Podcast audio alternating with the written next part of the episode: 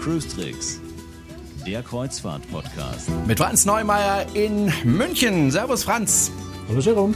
Und mit Jerome Brunel in Horb am Neckar. Ich weiß nicht, wie es dir geht, Franz. Also mir geht das Wetter langsam auf den Keks, um es mal äh, freundlich zu sagen. Es regnet und regnet und regnet und hört einfach nicht auf. Und was macht der Franz?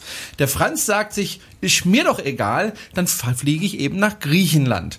Und genau äh, von dort kommt er braun gebrannt wieder und äh, hat einiges zu berichten, denn du warst nicht einfach so in Griechenland, sondern hast da natürlich ein bisschen was gearbeitet. Naja, klar, also wie immer war ich natürlich auf einem Schiff unterwegs und äh, habe mir die schöne griechische Inselwelt angeguckt. Äh, ich war nämlich mit, mit einer ganz spannenden Reederei, die vielleicht äh, den Namen ganz viele noch überhaupt nicht gehört haben, äh, aber es trotzdem von früher kennen, äh, nämlich Celestial Cruises. Äh, ganz viele Deutsche werden die Reederei vielleicht von früher noch kennen. Der Eigentümer gibt es ja auch nach wie vor, ist Louis Cruises. Unter dem Namen, äh, glaube ich, kennen es ganz viele noch. Und Celestial Cruises ist jetzt tatsächlich eine neue Marke von Louis Cruises, äh, wo eben die, die Kreuzfahrtaktionen, Aktivitäten von Louis Cruises äh, vermarktet werden. Heißt also jetzt Celestial Cruises hat auch ein schönes neues Logo äh, und endlich ein Konzept, was Louis Cruises ja ganz viele Jahre nicht so richtig hatte. Da wusste man nicht so recht, was wollen die eigentlich, wo wollen die eigentlich hin, was wird da draus. Äh, inzwischen hat sich das Gott sei Dank gelegt und seit etwa zwei Jahren äh, ist jetzt Celestial Cruises unterwegs mit einem sehr schönen Konzept und man weiß auch wirklich, woran man bei denen ist. Und ich war jetzt tatsächlich das erste Mal mit denen unterwegs und gleich noch mit einem also neuen Schiff nicht. Das Schiff ist 1992 gebaut, die Celestial Nefeli, ist aber tatsächlich jetzt auf der Reise das erste Mal für Celestial Cruises gefahren. Okay, bevor wir auf das Schiff äh, näher eingehen, würde ich doch ein bisschen gerne wissen, äh, mehr wissen über Celestial Cruises. Ähm, du hast schon gesagt, dass äh, diese Reederei hat eine gewisse Geschichte. Das ist jetzt keine, obwohl der Name eigentlich so klingt, finde ich, ist jetzt keine Nobelreederei. Nein, gar nicht. Also es ist irgendwo im, im mittleren Segment. Es sind natürlich schöne kleine Schiffe, was es äh, zu was Besonderem auf jeden Fall macht. Äh, keine, keine große Massenmarktreederei. Ähm, die Spezialität ist, dass sie auch an Bord äh, dieses griechische, dieses griechische Lebensgefühl ähm, leben und, und, und tatsächlich versuchen an Bord dieses griechische Flair zu vermitteln. Also über die Musik. Es gibt äh, eine griechische Band an Bord mit einem muss man das immer merken, wie das, wie das Instrument heißt. Also diese griechische Mandoline, Bus, Busukis heißt das Ding. Ähm, also diese, diese ganz bauchige äh, Mandolinenart. Ähm, also so eine griechische Musik ist, wir haben auch, weil ein anderes Schiff von denen in, in Kuba fährt, äh, auch eine, eine original kubanische Band an Bord. Äh, aber prinzipiell ist so die Atmosphäre griechisch. Auch das Essen ist so ein bisschen an Griechenland äh, griechisch-türkisch ausgerichtet. Ähm, Türkisch komme ich gleich noch dazu, warum. Ähm, Cocktails auf der Barkarte haben äh, teilweise griechische Spezialitäten mit drin, äh, also zum Beispiel ein Mastix-Likör, äh, der auf Syros vor allem gewonnen wird, der dieses Mastix-Baumharz, können wir auch nachher noch ein bisschen drüber sprechen. Ähm, also ganz viel so, so griechische Elemente einfach an Bord, sodass ich nicht nur durch die griechische Inselwelt fahre mit dem Schiff und am Landgang Griechenland habe, sondern wirklich auch an Bord äh, möglichst viel von diesem Griechenland-Erlebnis mitbekomme. Ähm, das ist so das Konzept der Reederei. Ähm, Zukunft, also in, in, wenn Sie in Kuba fahren, ist es natürlich dann entsprechend das Schiff auf kubanisch ausgerichtet und die Reederei will auch weiter wachsen und neue Gebiete sich erschließen. Da sagen sie noch nicht so viel dazu, wo das hingehen wird. Ähm, aber auch dort soll dann eben das jeweilige Land, die, das jeweilige Fahrtgebiet eben nicht nur bei den Landausflügen stattfinden, sondern auch an Bord. Was ich eine sehr, sehr nette und sehr, sehr spannende Idee finde, weil du einfach den Urlaub viel intensiver noch genießt, wenn du nicht aus deiner Hollywood künstlichen Glaskastenwelt an Bord einen Schritt machst und dann an Land bist, dann bist du in Griechenland, dann machst du wieder einen Schritt zurück, bist wieder in deiner künstlichen Hollywood-Welt des Kreuzfahrtschiffs, sondern dass es so ineinander übergeht. Und äh, ich fand das sehr, sehr angenehm. Mir hat das sehr viel Spaß gemacht so. Hm. Äh, wie viele Schiffe hat die Reederei eigentlich und wo werden diese Schiffe eingesetzt? Also du warst in Griechenland hm. unterwegs, aber ähm, die Schiffe sind nicht nur dort unterwegs, sondern also im Moment sind es, Welt, ne? Nein, im Moment noch nicht. Also im Moment sind es tatsächlich drei Schiffe. Ähm, das ist die Olympia, das ist ein äh, fast schon sagen historisch, also ein schönes altes Schiff, was ursprünglich mal bei Royal Caribbean gefahren ist. Äh, also die Olympia, gerade auch frisch renoviert. Ähm, dann ist es die äh, Kristall. Ähm, die fährt jetzt im Sommer nochmal im Mittelmeer, war aber im Winter und die letzten, mehr, ich glaube seit vier Jahren oder seit fünf Jahren schon im Winter immer in Kuba. Das ist die Besonderheit. Ähm, und wird dann ab 2017 auch tatsächlich ganzjährig in Kuba stationiert sein. Das ist also das zweite Fahrgebiet. Die Olympia ist auch im Mittelmeer unterwegs, ähm, genauso auch die Celestial Nefeli jetzt. Ähm, wobei die ihren Basishafen in Cesme, also in der Nähe von Izmir hat, ähm, also ein türkischer Abfahrtshafen.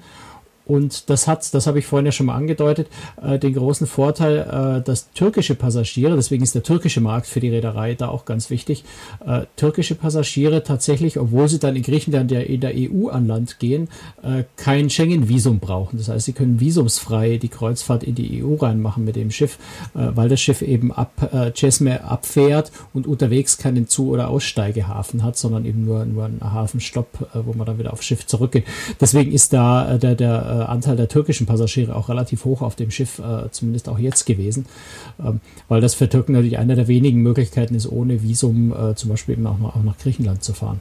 Gehen wir mal auf das Schiff, auf dem du warst. Äh, gehen wir da mal näher drauf ein. Celestial Nephili. Nephili hast du mir im Vorfeld gesagt, ist äh, heißt im Grunde Wolke. Also äh, ein sehr schöner Name, wie ich finde, für ein Schiff. Relativ klein, 800 Passagiere ähm, und kommt gerade aus der Werft. Und vor allem hat dieses Schiff äh, eine lange und doch recht bewegte Geschichte. Ja, also es ist 1992 gebaut worden in einer spanischen Werft. Es ist laut Wikipedia ist es das größte Kreuzfahrtschiff, was jemals in Spanien gebaut wurde. Äh, was glaube ich weniger was über das Schiff, sondern mehr was über den modernen Schiffsbau in Spanien sagt, ähm, nämlich dass der kaum stattfindet dort. Ähm, das Schiff hat äh, eine, eine Tonnage, Bruttoraumzahl von knapp über 19.000, also wirklich sehr sehr klein, äh, 163 Meter lang, ähm, 800 Passagiere äh, ungefähr.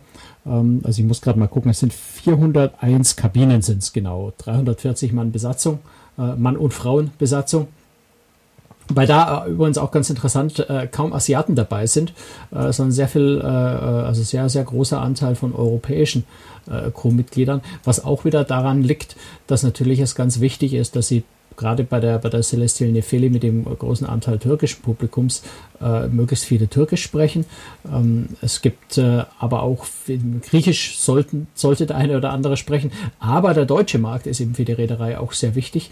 Äh, und es waren auch gerade schon auf der ersten Fahrt äh, relativ viele Deutsche auch an Bord. Ähm, weiß gar nicht geschätzt, 40 vielleicht, weiß es nicht, habe sie nicht durchgezählt.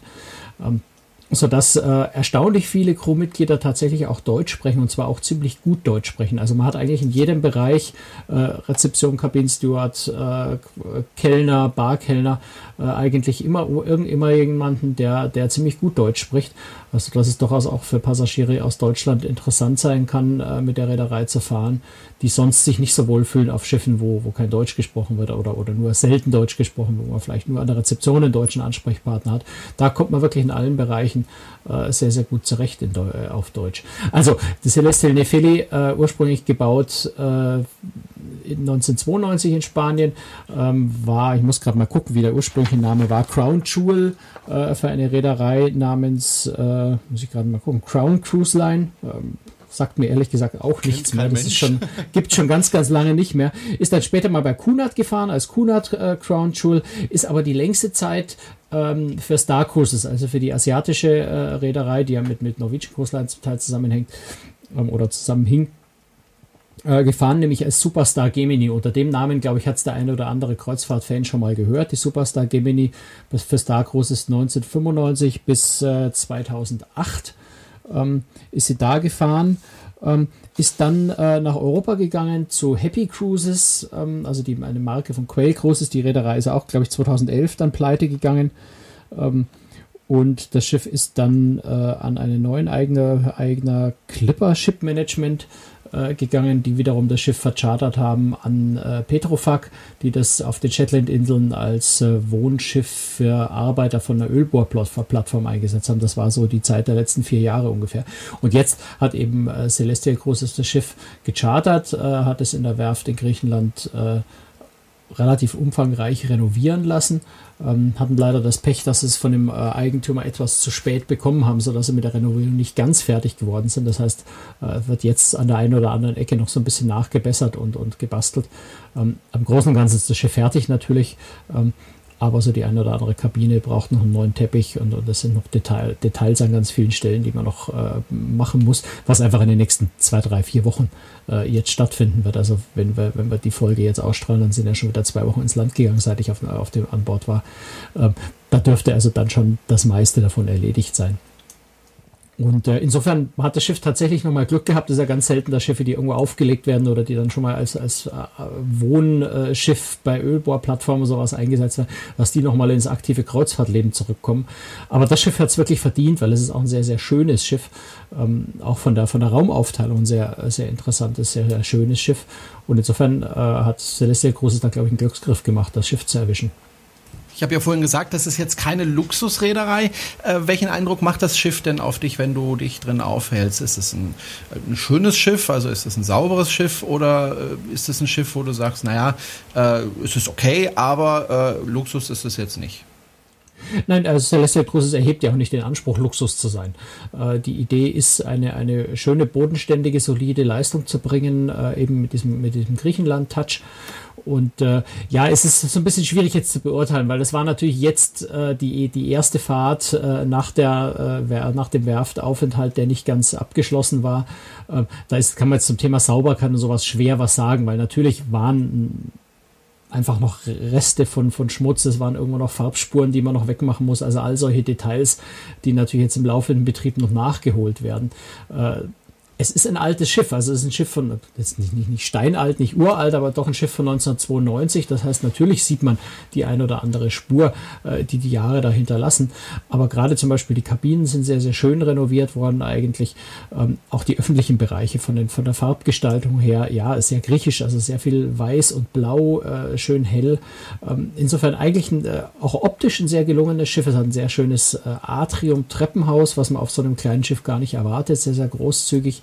Ähm, also mir persönlich hat es auch optisch sehr, sehr gut gefallen, hat auch insgesamt einen guten Gesamteindruck gemacht, mit ein paar Abstrichen, wo man einfach sagen muss, das liegt daran, dass sie in der Werft nicht ganz fertig geworden sind, wo man noch nachbessern muss, äh, wo man das noch nachholen muss. Aber ich hatte auch den Eindruck, wir hatten ein Gespräch mit dem Hotelmanager äh, und mit dem Kapitän, dass sie da mit Hochdruck dran sind und schon sehr genau wissen, wo die Schwachstellen noch sind und da systematisch dabei sind, das jetzt gerade auszubügeln. Also ich glaube, das sollten wir gar nicht zu sehr auswalzen, weil ich glaube, bis der erste von unseren Hörern das Schiff sehen wird, wird das alles überhaupt kein Thema mehr sein. Das wird alles, äh, alles wunderschön sein. Das, was mir persönlich an dem Schiff sehr, sehr gut gefällt, ist die Raumaufteilung. Du hast äh, auf Deck 5, das ist so ein durchgehendes äh, Deck mit öffentlichen Bereichen, wo also vorne eine, eine Show-Lounge ist.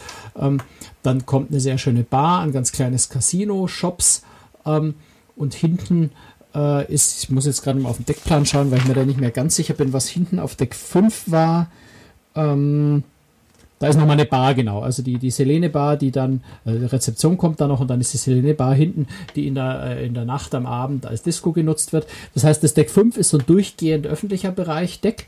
Und ansonsten sind alle öffentlichen Bereiche eigentlich hinten im Schiff. Also das Hauptrestaurant äh, auf Deck 4, ähm, dann das Buffet-Restaurant auf Deck 6, ähm, übrigens mit einem sehr, sehr schönen Außenbereich äh, über mehrere Decks. Also das ist ja eins von diesen schönen alten Schiffen, wo der hintere wo, wo der Heckbereich nicht mit Kabinen voll ist und senkrecht nach unten geht, sondern wo so abgestuft terrassenartig, äh, so im, im halbkreisförmig, halbrundförmig jeweils ähm, nochmal Tische und Stühle draußen stehen, wo man sie auch schon zum Frühstück sich wunderbar raussetzen kann. Ähm, das ist ein sehr schöner Bereich. Das heißt, man findet sich auf dem Schiff auch sehr schnell und sehr leicht zurecht. Auf einem kleinen Schiff geht das ohnehin leicht, aber da noch mehr, weil eben wirklich Deck 5 ist so das durchgängige öffentliche Deck und ansonsten sind alle öffentlichen Bereiche hinten. Das heißt, muss man einfach nur nach hinten laufen und dann nach oben oder nach unten und man ist da, wo man hin will.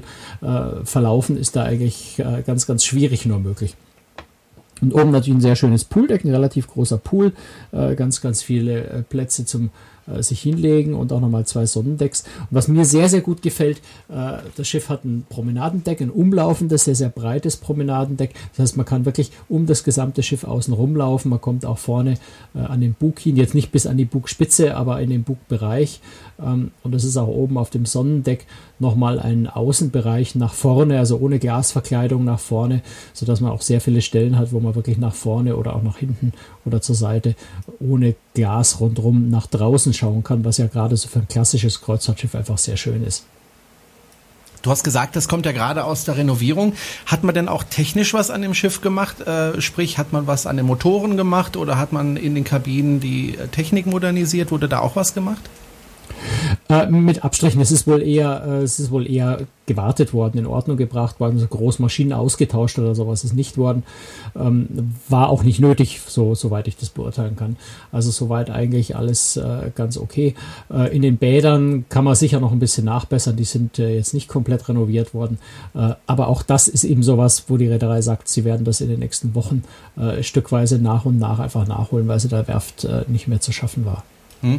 Äh, jetzt ist ja so, das Schiff ist relativ alt, 1992 gebaut, also relativ alt, aber immerhin schon fast ein Vierteljahrhundert. Ähm, normalerweise bemühen sich ja Reedereien, äh, Schiffe zu bekommen, die möglichst wenig Treibstoff verbrauchen, einfach um die Kosten nach unten zu setzen. Äh, diesen Vorteil hat man jetzt bei dem Schiff natürlich nicht. Nein, aber das hast du natürlich bei ganz vielen Reedereien, äh, die mit, mit älteren Klassikern fahren, nicht. Äh, das ist jetzt kein, kein gravierender Nachteil, weil einfach der Mitbewerb da in vielen Bereichen eben auch mit älteren Schiffen fährt. Ähm, Celestial Cruises hat angekündigt, dass sie über zwei Neubauten nachdenken. Äh, ich habe es vorhin ja schon erwähnt, es kommt 2018 zwei Schiffe von äh, Thomson Cruises noch zurück, die äh, Louis Cruises gehört und die dann bei, bei Celestial offensichtlich fahren werden. Das ist die Thomson Spirit und die Thomson Majesty. Ähm, beide Schiffe ähm, werden sicher in die Flotte irgendwie eingegliedert. Das sind auch keine, keine ganz neuen Schiffe. Ähm, aber sie planen eben auch zwei Neubauten. Äh, da muss man einfach abwarten, wo die dann äh, genau eingesetzt werden, äh, was für Schiffe das genau werden. Da kann man jetzt noch nicht viel drüber sagen, einfach weil es noch nicht bekannt ist. Ich nehme an, du hattest eine Balkonkabine? Ich hatte diesmal sogar eine richtig tolle Suite. Die teuerste Kabinenkategorie. okay. äh, und wie, sind, wie ist die Suite gewesen oder wie sind die Kabinen ausgestattet? Also für, für das Alter des Schiffs sind die Kabinen erstaunlich groß. Ähm, also selbst, äh, selbst Innen-, Außenkabinen äh, sind äh, relativ großzügig groß geschnitten.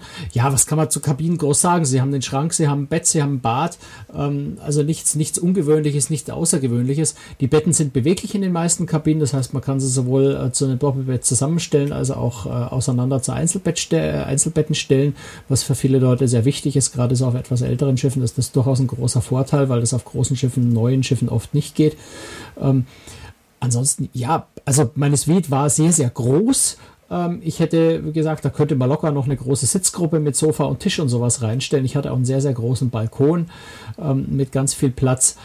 Äh, ja, sehr viel mehr kann man dazu eigentlich auch schon nicht sagen. Da ist jetzt nicht, nichts großartig Besonderes, äh, nichts, nichts überwäl überwältigend Tolles. Aber eben auch äh, trotz allem, es ist ein relativ altes Schiff und dafür wirklich sehr, sehr großzügig, sehr große Kabinen. Hm.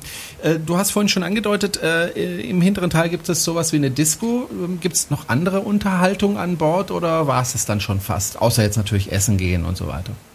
Nee, es gibt die, die Muses Lounge, äh, das ist eine Bar- und Show-Lounge, wo also eine kleine Bühne auch drin ist, äh, wo durchaus auch äh, mit Live-Musik gearbeitet wird zum Teil. Und äh, ja, da gibt es Shows am Abend. Das äh, muss man sich jetzt nicht vorstellen, natürlich wie eine, wie eine große äh, Hollywood-Show auf den, auf den großen Massenmarktschiffen. Ähm, auch da ist die Unterhaltung eher griechisch-türkisch geprägt gewesen. Äh, wir hatten einen an einem griechischen Abend ähm, ganz viel mit, mit griechischer Musik eben auch, mit Live-Musik, äh, mit griechischen Tänzen und solchen Geschichten. Das ist jetzt nicht diese, diese, diese riesige Hollywood-Show, äh, was mir aber sehr, sehr gut gefallen hat, dass es sehr authentisch war. Also wenn es da verschiedene griechische Tänze, solche Dinge aufgeführt wurden, gezeigt wurden, ähm, dann war das nicht diese typische äh, Touri-Show, die man ja oft äh, bei Landausflügen hat, so äh, Stadtrundgang und danach noch ein typisches griechisches Lokal in Klammern mit Touristenmenü und Rezina Wein äh, und, und irgendwelche Leute hampeln da vorne in bunten Kostümen rum und tun so, als sei es traditionelle Tänze, sondern das hat sich, das, das war wirklich echt, also meine, im Publikum waren ja auch viele Griechen und, und Türken, ähm, die das, die das ja kennen, die wissen das, die können das auch beurteilen, ob da ähm, äh, Tourikram aufgeführt wird oder ob das echt ist. Und es hat sich einfach sehr familiär, sehr, sehr authentisch angefühlt. Es waren keine perfekten Shows, überhaupt nicht, aber es hat ganz, ganz viel Spaß gemacht. Und es war eine große Begeisterung im Publikum da. Ähm, die Leute sind unglaublich mitgegangen, äh, haben mitgeklatscht, mitgesungen. dass so, so viel Begeisterung auch im Publikum, so viel Authentizität habe ich auf einem Schiff eigentlich bei einer Show noch nie erlebt. Ähm, an dem anderen Abend war eine Show, da ist so ein bisschen griechische Göttermythologie, äh, Musikshow mäßig aufgefallen. Das war jetzt nicht so, nicht so mein Ding, wo ich mir gedacht habe, wow, was für eine irre Show. Aber äh, sie hatten tolle Sänger, sie haben gute Tänzer, stellen für die Größe des Schiffs, für die, für die äh, Schiffskategorie ähm, stellen sie eigentlich was ganz Ordentliches auf die Beine. Und das, was, wie gesagt, wirklich Spaß gemacht hat, ist, dass das alles sehr, sehr authentisch gewirkt hat ähm, und das Publikum sehr stark einbezogen war, sehr viel Spaß bei der ganzen Sache hatte. Und das ist dann oft wichtiger als, als eine perfekte Hollywood-Show. Ich kann, mir ich. Ich kann mir vorstellen, das Publikum an Bord war eher älter, oder? Täuschen. Ja, aber lass uns noch ein bisschen bei der Unterhaltung bleiben, weil da Gerne. waren wir noch gar nicht fertig. Das ah, war okay. die Show. Ja. Ähm, und dann ist eben. Entschuldigung. äh, naja, es ist, äh, das ist doch wichtig. Natürlich. Wenn du fragst. Ja, bitte. ähm, gut, dann war noch die, dann ist noch die Eros Bar. Das ist, äh, früher war dort im Moment, Wesentlichen. Was, was? Erosbar? Erosbar, naja, der, der, der, griechische Gott, der, der, griechische Gott der Liebe, Eros. Ja. Mhm. Ähm, das ist also eine, einfach eine schöne Lounge und Bar, auch mit einer kleinen Bühne drin. Das war zu Star Cruises Zeiten, äh, also wie das Schiff noch Superstar Gemini war, das ein sehr großes Casino. Das Casino haben sie auf einen ganz kleinen Raum, also auf nur ein Drittel der ursprünglichen Größe zusammengeschrumpft und stattdessen eben diese Eros Lounge noch mit eingezogen, äh, wo am Nachmittag und am Abend äh, wechselweise die, die griechische Band ähm, und auch die kubanische Band äh, gespielt hat. Gerade die griechische Band hat mir sehr, sehr gut gefallen. Der Bouzouki-Spieler war wirklich absolut exzellent. Also das kann man nicht anders sagen. Der war wirklich richtig, richtig klasse. Der war fantastisch. Äh, der hat unglaublich präzise und perfekt gespielt, hat sehr viel Spaß gehabt an seiner Musik. Und ich bin jetzt auch nicht der große Fan von, von griechischer Volksmusik, aber da sitzt man doch ganz fasziniert da und schaut ihm zu und hört ihm zu, äh, wie er in die Seiten äh, greift, beziehungsweise äh, wird er, glaube ich, mit so, so einem Blacktron gespielt, äh, das Instrument. Und das hat richtig Spaß gemacht. Da, da kann man richtig viel Freude haben am Abend, gerade auch wenn das Publikum natürlich dann sehr mitgeht. Und äh, Gut, oben am Pool, das ist ja eigentlich auch ganz normal, da gibt es eine, eine, Bühne, da hat am Nachmittag, äh, auch am Abend äh, eben auch wieder wechselweise die Bands gespielt, äh, die kubanische Band und äh, die griechische. Also es ist schon eigentlich relativ viel geboten, auch in der, äh, zu den Zeiten, wenn die Band nicht gespielt hat, in der Eros äh, Bar war noch ein Pianist, dort steht also ein Flügel, ähm, der also auch noch Live-Musik am, am, am, Klavier gespielt hat. Also es ist schon sehr, sehr viel Live-Musik, es ist eigentlich sehr viel Unterhaltung für die Schiffsgröße durchaus gegeben. Die Unterhaltung ist griechisch geprägt, ähm, das Essen vermute ich auch. Und wenn ich griechisches, äh, an griechisches Essen denke, gut, ich war jetzt echt schon ewig nicht mehr griechisch essen, aber ich erinnere mich immer an viel, viel Fleisch und zwei Böhnchen. Ja, das ist, Gott sei Dank hat sich das geändert. Okay, Gott sei Dank hat sich das sehr, Gott sei Dank hat sich das sehr, sehr geändert. Ähm, das Essen ist äh, beinahe das, was mich am meisten positiv überrascht hat auf dem Schiff. Äh, es war nämlich wirklich sehr lecker. Und das, ähm, also ganz, ganz hervorragend zubereitet. Kein Sterneessen, ne, überhaupt nicht, das ist ja auch gar nicht der Anspruch. Aber das, was man bekommen hat, war richtig gut. Also wir hatten am ersten Abend im Hauptrestaurant beispielsweise einen, im Ganzen gegrillten Fisch. Der war der war einfach, der war richtig, richtig klasse. Also besser kann man einen frisch, einen komplett gegrillten Fisch eigentlich überhaupt nicht machen. Das Zar äh, Fleisch ganz, ganz zart, die Haut super knusprig, es hat lecker geschmeckt, ähm, das ganz exzellent. Und auch sonst waren also ganz viele Dinge, also auch Tintenfischringe, also das, was man normalerweise so als, als Gummiringe bezeichnet, ne? also frittier, äh, frittierte äh, Tintenfischringe, die waren richtig zart und weich. Ähm, also wirklich, was das Essen angeht, äh, da ist Celestial richtig gut türkische, griechische Spezialitäten, ähm, also beispielsweise auch viel mit Hackfleisch, aber auch ganz viel mit, mit Gemüse. Ähm, das kann man einfach nur loben, das war richtig gut. Das Einzige, Einzige, was mir nicht geschmeckt hat, war das Tiramisu. Das war nicht der große Brüller. Ähm, aber Tiramisu sollte man jetzt auf dem griechischen Schiff ja auch nicht bestellen. Da war ich selber schuld. Ich hätte lieber das, was nicht auf der Karte stand, was ich dann erst äh, hinterher gehört habe, dass man das immer kriegen kann, nämlich dieses wunderbare griechische Joghurt mit Honig und Nüssen. Ähm, hätte ich vielleicht statt dem Tiramisu bestellen sollen. Ähm, aber ansonsten äh, kann man das wirklich einfach nur, nur loben. Das Essen ist wirklich exzellent. Auch sehr, sehr schön dekoriert. Das kommt äh, wirklich toll gestaltet auf dem Teller an den Tisch das hat sehr viel Freude gemacht. Was war denn dein Lieblingsplatz auf dem Schiff? Da frage ich immer gerne nach. Du hast doch immer so ein Plätzchen, wo du gerne bist auf einem Schiff. Mhm. Auf dem Schiff fast ein bisschen schwierig, weil es ist überall ziemlich schön. Äh, was mir sehr, sehr gut gefällt, ist der, der, diese, diese, diese terrassenartige Abstufung hinten am Heck. Da bin ich beim Frühstück, wenn es warm genug war, äh, sehr, sehr gerne draußen gesessen. Äh, dadurch, dass das ja so, so halbrund äh, ist, ist es auch sehr, sehr windgeschützt da hinten. Das heißt, man kann da wunderbar zum Frühstück draußen sitzen. Das ist ein sehr schöner Platz. Und ansonsten habe ich mich sehr in dieser, in dieser Eros-Bar wohlgefühlt, wenn wirklich die griechische Band gespielt hat. Das war einfach, ich hab, bin dann wirklich auch zum Arbeiten hingegangen. Internet gibt es an Bord, allerdings nur in den öffentlichen Bereichen. Äh, übrigens relativ günstig. Ähm, wenn ich es recht erinnere habe, waren das, äh, glaube 25 Euro für sechs Stunden Nutzung. Also das ist schon eine ziemlich günstige äh, Geschichte, was Internet an Bord geht. Gibt es in den öffentlichen Bereichen. Ich habe mich also zum Arbeiten äh, dann einfach gerne mal in die Eros äh, Launch gesetzt. Äh, und wenn dort dann äh, die griechische Band gespielt hat, hat mir das da tatsächlich gerade auch wegen der Live-Musik, wegen der guten, äh, sehr, sehr gut gefallen. Ansonsten nach vorne raus, ja, Blick nach vorne ist immer toll und da gibt es ja gleich zwei schöne Stellen auf dem Schiff. Ähm, insofern, ja, wüsste ich gar nicht, wo da so mein absoluter mhm. Lieblingsplatz war. Was jetzt nicht so der große Brüller ist, ich denke, dass das ist dringend fällig im nächsten äh, Werftaufenthalt, ist sicher so der, ähm, der, der Bereich Sauna und Dampfbad.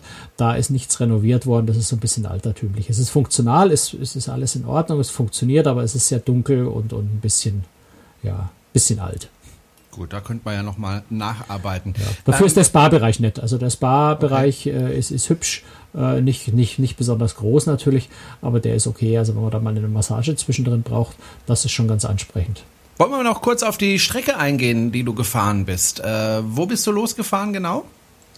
Äh, in Cesme, das ist äh, ungefähr 50 Kilometer entfernt von Izmir.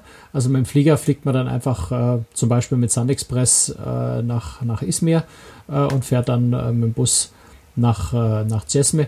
Wobei ich bin schon am Tag vorher angereist, im Hotel übernachtet, eigentlich die, die anderen Mitreisenden auch, weil jetzt natürlich nicht so viele Flieger nach Izmir fliegen. Und eine der Besonderheiten, das Schiff fährt nämlich mittags um, ich muss gerade gucken, wann sind wir abgefahren. Ich glaube, um eins hätten wir abfahren sollen. Wir sind dann um oder um drei hätten wir abfahren sollen. So, wir sind anderthalb Stunden später abgefahren, weil tatsächlich noch ein paar mit dem Flieger zu spät gekommen sind. Äh, dadurch, dass die Fahrtstrecken recht kurz sind, hat das Schiff gewartet. Und äh, ja, also es fährt relativ früh ab, das Schiff. Das heißt, man muss auch relativ früh da sein, sodass es durchaus nicht, nicht so dumm ist, am Tag vorher anzureisen. Dann kann man sich auch noch Izmir anschauen. Also auch keine so hässliche Stadt, ist ja immerhin die drittgrößte Stadt äh, Griechenland, äh, Griechenlands, der Türkei natürlich. Und ähm, ja, also wir sind von, von Cesme abgefahren, sind dann tatsächlich am selben Abend noch auf der griechischen Insel Chios angekommen und hatten direkt auch am, am Abend schon äh, noch oder am Spätnachmittag, Abend unseren ersten Landausflug, sind da in zwei mittelalterliche Dörfer gefahren, also vor allem, äh, nur gerade gucken, wie hieß der Ort? Mesta, glaube ich, aber nicht, dass ich der, der falsche sag, schaue ich lieber nochmal in meinen Zettel rein. Mesta, genau. Ähm, ein, ein Dorf in den, in den Bergen, aus dem Mittelalter mit ganz, ganz verwinkelten, engen Gassen, ähm, einem wunder, wunderschönen Marktplatz, einer tollen Kirche. Also wirklich eine, eine ganz, ganz, ganz, ganz faszinierendes Erlebnis, da durchzuschlendern und zu spazieren. Äh, und sind dann noch weitergefahren, nochmal in einen anderen Ort äh, namens Pirgi, der auch recht alt ist. Dort ist die Besonderheit, sind so, so ähm, weiß gar nicht, wie man das auf, auf Deutsch bezeichnet, ähm, also es, es, schaut aus wie Malereien an den Wänden außen, so braun-weiß oder grau-weiß. In Wirklichkeit ist es aber so in den, in den Putz reingekratzt, also so ein bisschen erhabenere Bereiche sind weiß und das, was ein bisschen tiefer liegt, ist schwarz. Also sehr, sehr schöne Muster auf den, auf den Häusern. Das ist so die besondere Attraktion. Eine große Kirche, auch ein sehr, sehr schöner Marktplatz mit ganz vielen Bäumen, wo ja der ganze Marktplatz voll ist mit Tischen und Stühlen von Restaurants, die da drumherum liegen. Also eine sehr, sehr schöne Atmosphäre, gerade auch so in der Abendstimmung. Ähm, das war sehr, sehr nett da. Dann sind wir weitergefahren am späteren Abend, äh, sind am nächsten Morgen in Lavrion äh, gewesen. Lavrion ist äh, benutzt Celestial Cruises als Hafen für Athen. Das ist ungefähr 50, 60 Kilometer von Athen entfernt. Ähm, also anders als andere Reedereien, die, die für Athen ähm, Piräus anfahren, ist Lavrion da ja ein entspannterer Hafen. Also dort ist halt natürlich nicht so wahnsinnig viel los wie in Piräus, aber Piräus ist alles so eng und dicht, dass Reedereien dort schon fast ungern hinfahren, einfach weil es so schwierig ist. Äh, Lavrion hat dafür den Nachteil, dass es natürlich keine U-Bahn in die Stadt reingibt oder sowas. Das heißt, man braucht den, den Ausflugsbus der Reederei, äh, um nach Athen reinzukommen. Ähm, alternativ, und das haben wir gemacht, äh, wir haben uns Cap Saunion angeschaut. In Cap Saunion steht ein äh, noch ziemlich gut erhaltener griechischer Tempel ganz oben auf einem Berg. das ist äh, ja ganz spannend, einfach dort hochzusteigen. Da ist äh, eine wunderschöne Aussicht äh, über die Ägäis und eben dieser Tempel, ein schönes Restaurant, wo man einen schönen griechischen Kaffee trinken kann. Also eine ganz, ganz entspannte Geschichte. Und äh, wir sind da tatsächlich, und das ist auch so einer der Besonderheiten bei Celestia, die fahren durchaus auch mal zwei Hafenstopps an einem Tag an. Wir sind dann also mittags weitergefahren und waren am Nachmittag äh, schon wieder auf der nächsten Insel, nämlich auf Syros, wo wir ähm, die Stadt angeschaut haben und sind dann am Abend noch mit Taxis äh, auf die andere Inselseite rübergefahren, äh, nach Kini Beach, wo äh, sehr, sehr schöne Fischrestaurants am Ufer sind und haben dann einfach wirklich den Abend äh, dort in einem ganz herrlichen Fischrestaurant verbracht. Auf dem Weg dahin eine fantastische Aussicht auf den Hafen von Syros also ein sehr, sehr romantischer, sehr, sehr schöner Abend mit einem leckeren Essen und mit vor allem mit ganz, ganz viel Katzen. Das äh, darf man vielleicht nicht unerwähnt lassen, aber jeder, der in Griechenland war, äh, schon mal war, der weiß, dort gibt es ganz viele Katzen und die tummeln sich vor allem dort, wo Fisch, Fischrestaurants sind und stehen bettelnd unter den Tischen und hoffen, dass so ein paar äh, Stücke von den Fischen für sie abfallen. Äh, ich schätze mal, dass es so 10, 15 Katzen waren, die den ganzen Abend um uns herum gestrichen sind. Dann sind wir, ja, wo sind wir dann hingefahren? Wir sind weitergefahren nach Nafplion, genau, am Peloponnes, äh, wo wir am nächsten Morgen waren. Nafplion ist als Stadt äh, was sehr, sehr schönes. Nafplion war vor Athen mal für eine kurze Zeit die Hauptstadt von Griechenland sogar. Äh, entsprechend prächtig ist die Stadt, auch noch mit einem riesengroßen Marktplatz, einem ganz, ganz beeindruckend großen Rathaus, das sehr schön ist zum Anschauen. Äh, zum anderen ist aber von Nafplion vor allem auch ein Ausflug äh, nach äh, Epidauros oder griechische Epidaphros äh, sehr, sehr empfehlenswert. Dort gibt nämlich eins der besterhaltenen äh, griechischen Theater, das wirklich extrem gut erhalten ist. Also dieses, dieses gesamte große Theater kann man komplett anschauen dort noch ist im Sommer relativ überlaufen, weil es eben so gut erhalten ist. Da sind sehr, sehr viele Touristen. Jetzt um die Jahreszeit äh, waren gar nicht mal so viele Leute da, sodass man sich da gut äh, frei bewegen konnte. Und das, die, die, die echte Besonderheit an dem Theater, und da rätselt Wissenschaftler bis heute, wie das genau zustande kommt. Es gibt in der Mitte von dem Theater gibt es einen Punkt, wenn man dort äh, steht, dann kann man tatsächlich durch dieses gesamte riesengroße Theater, selbst wenn jemand an dieser Stelle flüstert oder eine Nadel fallen lässt oder leise in die Hand klatscht, das im gesamten Theater sehr, sehr deutlich hören. Also wenn da unten auf dem Punkt Leute stehen und man steht am anderen Ende ganz oben äh, auf der Empore von dem Theater, man kann jedes Wort verstehen, was da unten gesagt wird. Ein ganz, ganz faszinierender akustischer Effekt. Also das Theater wirklich ein Tipp. Gut, das ist jetzt kein großer Geheimtipp, es ist tatsächlich ein Ausflug, den, den man da regelmäßig macht von Nafplion aus. Aber das kann man wirklich jedem dringend empfehlen, der dort in der Nähe ist. Das Theater muss man mal gesehen haben. Das ist sehr, sehr beeindruckend. Dann, äh, ja, also es klingt, als wäre ich irgendwie so drei Wochen unterwegs gewesen, aber weil man ganz viele Sachen auf zwei Häfen an einem Tag macht. Äh, nächsten Tag waren wir dann noch in Kreta, äh, in, in Chania da haben wir es ein bisschen ruhiger angehen lassen, haben wir ein Kloster angeguckt, äh, haben uns die Stadt Chania selber angeschaut. Da sind sehr, sehr schöne Markthallen, äh, wo ganz, äh, ja, Fischhändler, Fleischhändler, ganz viel Souvenirs ähm, uns die Stadt einfach noch ein bisschen angeguckt haben. Und dann sind wir am, am, am Abend weitergefahren, äh, zurück nach Chesme ausgestiegen und wieder nach Hause geflogen. Leider. Okay. Okay, Wäre gerne noch ein bisschen geblieben. Mhm. ja, vor allem, wenn man das Wetter hier sieht. Ähm, Franz, wenn ich äh, mir das so anhöre, was du so erzählst, auch über die Reederei und über das Schiff, dann kommt mir das so vor, ähm, als wäre das wirklich ein Geheimtipp für Leute, die sich gerne mit Griechenland befassen. Also ich hatte mal einen Freund, der, der hat Griechenland geliebt, da wäre das eigentlich das ideale Schiff. Äh, vor allem finde ich, ist es auch ein Schiff ähm, so ein bisschen abseits von den ganzen äh, Massenreedereien, äh, was weiß ich, wie TUI oder wie AIDA oder MSC, ähm, diese Massenschiffe. Ich glaube, das wäre mal eine Alternative für Menschen, die es einfach ein bisschen ruhiger möchten und einfach mal äh, sich auf Griechenland einlassen möchten. Habe ich das so richtig zusammengefasst? Und vor allen Dingen, es ist auch relativ kostengünstig. Wir haben im Vorfeld mal drüber gesprochen, was es ungefähr kostet, das Schiff. Also um die 100 Euro muss man rechnen pro Übernachtung. Das ist ja recht genau. günstig. Ja, also so ab 100 Euro äh, steht es im Katalog. Insofern eine recht günstige Angelegenheit. Und du hast völlig recht. Also gerade für Griechenland-Fans, wenn man dieses Land tiefer eintauchen will, äh, ist es wirklich sehr schön, weil man eben das Erlebnis auch schon an Bord hat. Ähm, Gerade auch der Kapitän ist ein Grieche durch und durch, äh, ein ganz, ganz liebenswerter, ganz fantastischer Mensch, der auch ständig unterwegs ist. Also auch als Passagier hat man ständig Kontakt zu dem Kapitän, weil er absolut präsent ist, durch die Bars geht, den Leuten die Hände schüttelt.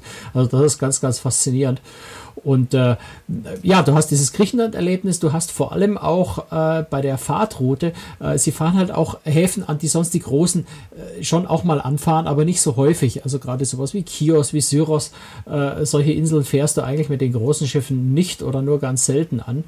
Und du kannst auch äh, so ein bisschen kombinieren. Also es gibt, äh, es sind eigentlich relativ kurze Reisen, so vier Nächte und drei Nächte Reisen. Du kannst aber die vier Nächte und die drei äh, Nächte Reise natürlich auch zu einer sieben Nächte Reise kombinieren. Und das sind zum Teil auch zehn Nächte Reisen im Angebot. Eher wenig. Es geht eher so um diese Kurzreisen, die man aber eben, wie gesagt, auch zu sieben Nächte Reisen zusammen kombinieren kann.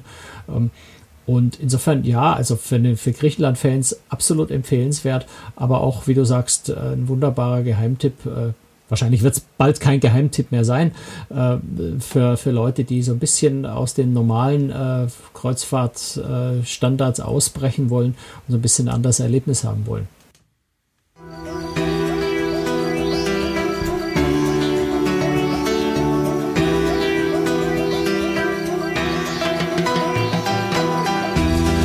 So, Sie können es äh, ja, doch, wenn Sie auf YouTube äh, gucken, können Sie es vielleicht auch sehen. Äh, Franz guckt mich gerade fragend an. Was macht der Brunel gerade? Was macht er da für Musik dazwischen rein? Ich würde gerne noch kurz auf eine der vergangenen Folgen zurückkommen wollen. Franz, wenn du erlaubst. Und zwar ähm, habe ich ja darum gebeten, äh, kommentieren Sie äh, unsere Folgen. Sie können ja die Kommentarfunktion auf cruestricks.de nutzen und wir freuen uns über Kommentare und wir antworten auch auf die Kommentare. Und ab und zu nehmen wir auch einen Kommentar äh, gerne hier mit ins Programm. Volker Kaczmarek hat einen sehr langen Kommentar gemacht. Den werde ich nicht den, vorlesen. Ich wollte gerade sagen, ich muss jetzt nicht voll, den, den müssen die, die Hörer unbedingt nachlesen, genau. weil er hat natürlich noch ganz, ganz viele zusätzliche Tipps gegeben zu Ge unserer genau. Fotofolge der ist nämlich, glaube ich, selber als Fotograf auf Schiffen unterwegs gewesen.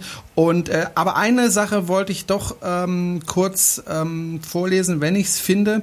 Ich finde es jetzt natürlich wieder nicht. Äh, ich weiß es aber im Kopf. Wir hatten nämlich angesprochen, wir haben zwar über das Fotografieren gesprochen, aber nicht übers Filmen. Äh, da, Volker, kann ich dir ganz äh, einfach antworten. Der äh, Spezialist, den wir da hatten, das war eben ein Fotograf. Deswegen konnten wir mit ihm halt nur übers Fotografieren sprechen. Und wir beide. Und die Folge war schon lang genug nur ja, übers Fotografieren. Richtig. Also wenn wir noch übers Filmen geredet hätten, wären wir wahrscheinlich bei zwei Stunden rausgekommen. Richtig. Und ähm, ja, äh, wir suchen vielleicht, gibt es ja jemanden aus der Hörerschaft, der äh, sich sehr gut auskennt mit dem Filmen auf Schiffen. Der kann sich gerne bei uns melden und vielleicht können wir ihn dann in den Podcast reinnehmen. Wir haben das Thema auf jeden Fall im äh, Hinterkopf, Volker. Das ist ein ganz guter Vorschlag, denn auch Filmen auf einem Schiff ist ja nicht so ganz unwichtig. Genauso wie es Fotografieren. Da gibt's ja auch einige Tipps und Tricks, die man da sicher weitergeben kann. Nur wir zwei, der Franz und ich, sind jetzt da nicht die großen Spezialisten dafür. Deswegen halten wir uns da ein bisschen zurück. Aber vielleicht finden wir ja irgendwann einen Spezialisten, der uns das sagen kann. Ich würde gerne noch kurz, Franz, das ist jetzt nicht abgesprochen, aber ich würde es gern trotzdem kurz ansprechen, weil es doch ein großes Thema war in den Medien und auch auf cruestricks.de. Nochmal auf die Aida Prima, die wir ja sehr lange und in zwei Folgen äh, besprochen haben. Ähm, da gab es ein bisschen Ärger um das Schiff. Ähm, der Nabu hat sich nämlich beschwert, das Schiff ist doch gar nicht so sauber, wie man sagt.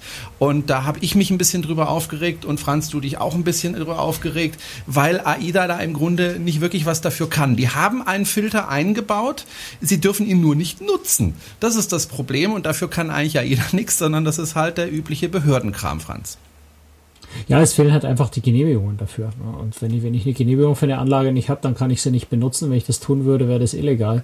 Ähm, auf der anderen Seite fährt das Schiff ja statt, also normalerweise würden sie mit Schweröl fahren und diese, die Abgase des Schweröls mit dem Filter filtern.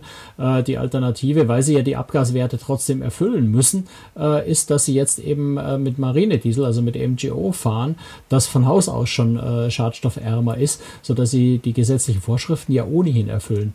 Ähm, der NABU legt einfach immer immer so ein bisschen andere Maßstäbe an. Der NABU sagt, ist mir doch egal, was gesetzliche Vorschriften sind, die sind viel zu lasch. Äh, wir erwarten von der Kreuzfahrt, äh, dass sie sauberer sind als, als alles, was vorgeschrieben ist. Das ist ein hehres Ziel. Ich finde das toll, äh, zu sagen, wir wollen, dass die Kreuzfahrt noch viel sauberer wird. das sehe ich auch so. Das macht auch sehr viel Sinn.